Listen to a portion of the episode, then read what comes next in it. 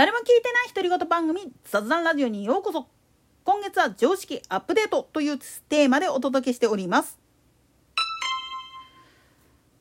まあ昨今若年層から見て自分の親世代まあおいらもそうなんだけれども50歳以上の人から声かけられて友達になってほしいなんていうふうに言われるケースが増えているなんていう話がちょっとあったんだけれどもそりゃそうでしょっていう話です。なんでやねん。もっと言い方を変えてしまうとなんで親世代の人間が声をかけるかっつったら今都市部のコミュニティっていうのが全部崩壊してしまってるからなんですよね。そして交流の場そのものが消滅してしまってることがもう全てなんです。これは都会だけじゃなくって田舎の方なんていうのはもっと顕著なんです。なぜかっつったら若者がいないからです。交流するための場もなければ若者もいないだから50歳でも若者として見られて最新のことをお前ら知ってるだろっつって7080のじいさんばあさんが来るわけなんですよ。これなんでこんなことが起きてるかっつったらもう社会がごろっとそういうふうに変わってしまったっていうことを知っとかないといけないわけなんですよね。もっと言ってしまうと今でこそインターネットっていうものがあるから文字であるいはこういうふうな形で一方的にしゃべる形のコミュニケーションの取り方っていうのはあるっちゃあるんです。だけど生身で触れ合うための場情報交換をするにしてもまあ言ってみると生身でやり合える場っていうもん自体がもうないんですよね。それこそ昭和の時代であんならば駄菓子屋さんであったりだとかあるいは近所の縁側座っとったら誰かがどっかで将棋を打ってる状態でそれでまあ街の中を見てるっていう風景があったわけなんですよね。ところが今はそういうものが一切ないわけですわ。つまり出会いの場がないんですよ。でなんで7080の人らがっていう話になってくるとまあ60後半の人もそうなんだけれども彼らの世代っていうのは段階の世代であってもう一番わちゃわちゃしてた時代なんですよ。でかつ昭和な時代っていうのはまだ道路もほとんど舗装されてないしどっからどこまでが庭でどっからどこまでが 道路でというような状態がほとんどだったんですよね。なんでやねん。なもんだからまあ言ってみると地域間でもう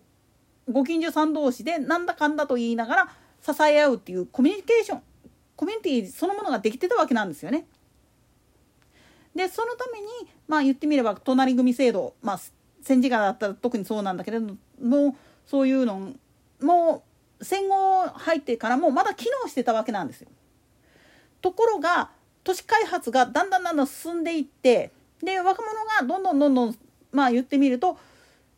賃金のいいところへっていうことで都市会に出ていくようになっていくとそのコミュニティを作っている全体の年齢層そのものがまあ言ってみるとアンバランスになってくるわけなんですよね。それまではピラミッド型だったのがもうネギ坊主型になっていってテレテレ坊主も真っ青な状態になってきてるわけなんですよ。今の日本っていうのは少子高齢化がって言ってるけれどももっとひどいこと言ってしまうと若者が当てにならないから結局7080でも現役で行かなきゃいけないっていうようなともう状態になってしまってるわけなんですよ。でもそういうふうにしてしまったのは誰だっていう話をしてしまうとごめんなさい自分たちのよりも親の世代そして俺ら第二ベビームームンって第二ベビームームンって呼ばれていた世代の人たちらがまあ言ってみるとコミュニティでゴニョニョやるのって面倒くさいっていう一言で立ってきたがための弊害なんですよね。でなんでそこまで若年層と触れ合いたいっていうふうに思うかっていうと暇だからです。なんでやねん。仕事をね若年層に押し付けてる割にね自分らが暇だっていうのはねほんとねバカかお前らっていうやつです。と同時に自分らが最前線に立たなあかんにもかかわらず体がもう言うこと聞かないっていうの分かってんのになんで俺ら頑張んなあかんの、ま、なんで年金もらえないなとかって言ってるけれどもんなもんもらえるわけないじゃん。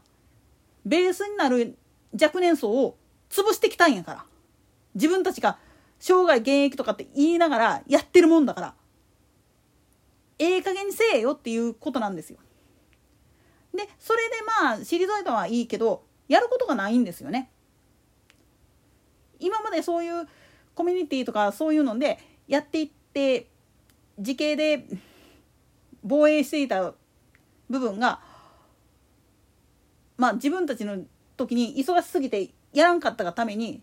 全部潰れてるわけなんですよね。で改めて仕組みを作り直そうと思ってシルバー弾とかって言ってやってはいるけれどもやっぱそこそこに対してそんなん外話発注でええやんっていう感じの人らがいるわけなんですよ。もうこの時点でもうものの考え方がすれ違ってるんですよね。ねかつやっぱり生涯現役でいたいと思うんやったら若い子と触れ合って刺激が欲しいわけなんですよ。自分が知ってる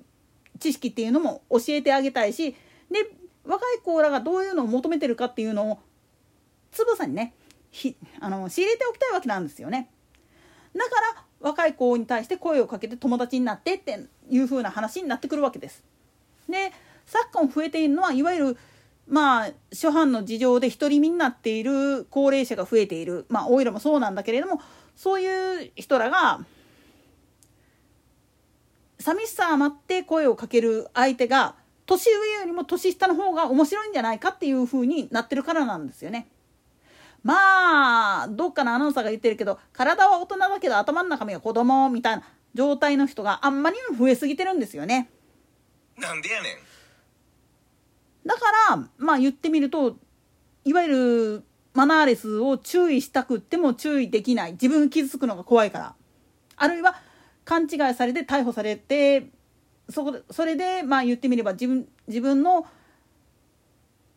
まあ言ってみれば白に傷がつくようなことっていうのはやりたくないって言って逃げるわけなんですよ。本来はそういうのを気にせずにまあ言ってみれば若い子と触れ合っている場を作ればいいんだけれどもそれを奪っていった背景にあるのは結局それを面倒くさいって言って逃げてきた結果なんですよね。そういう意味ではね宗教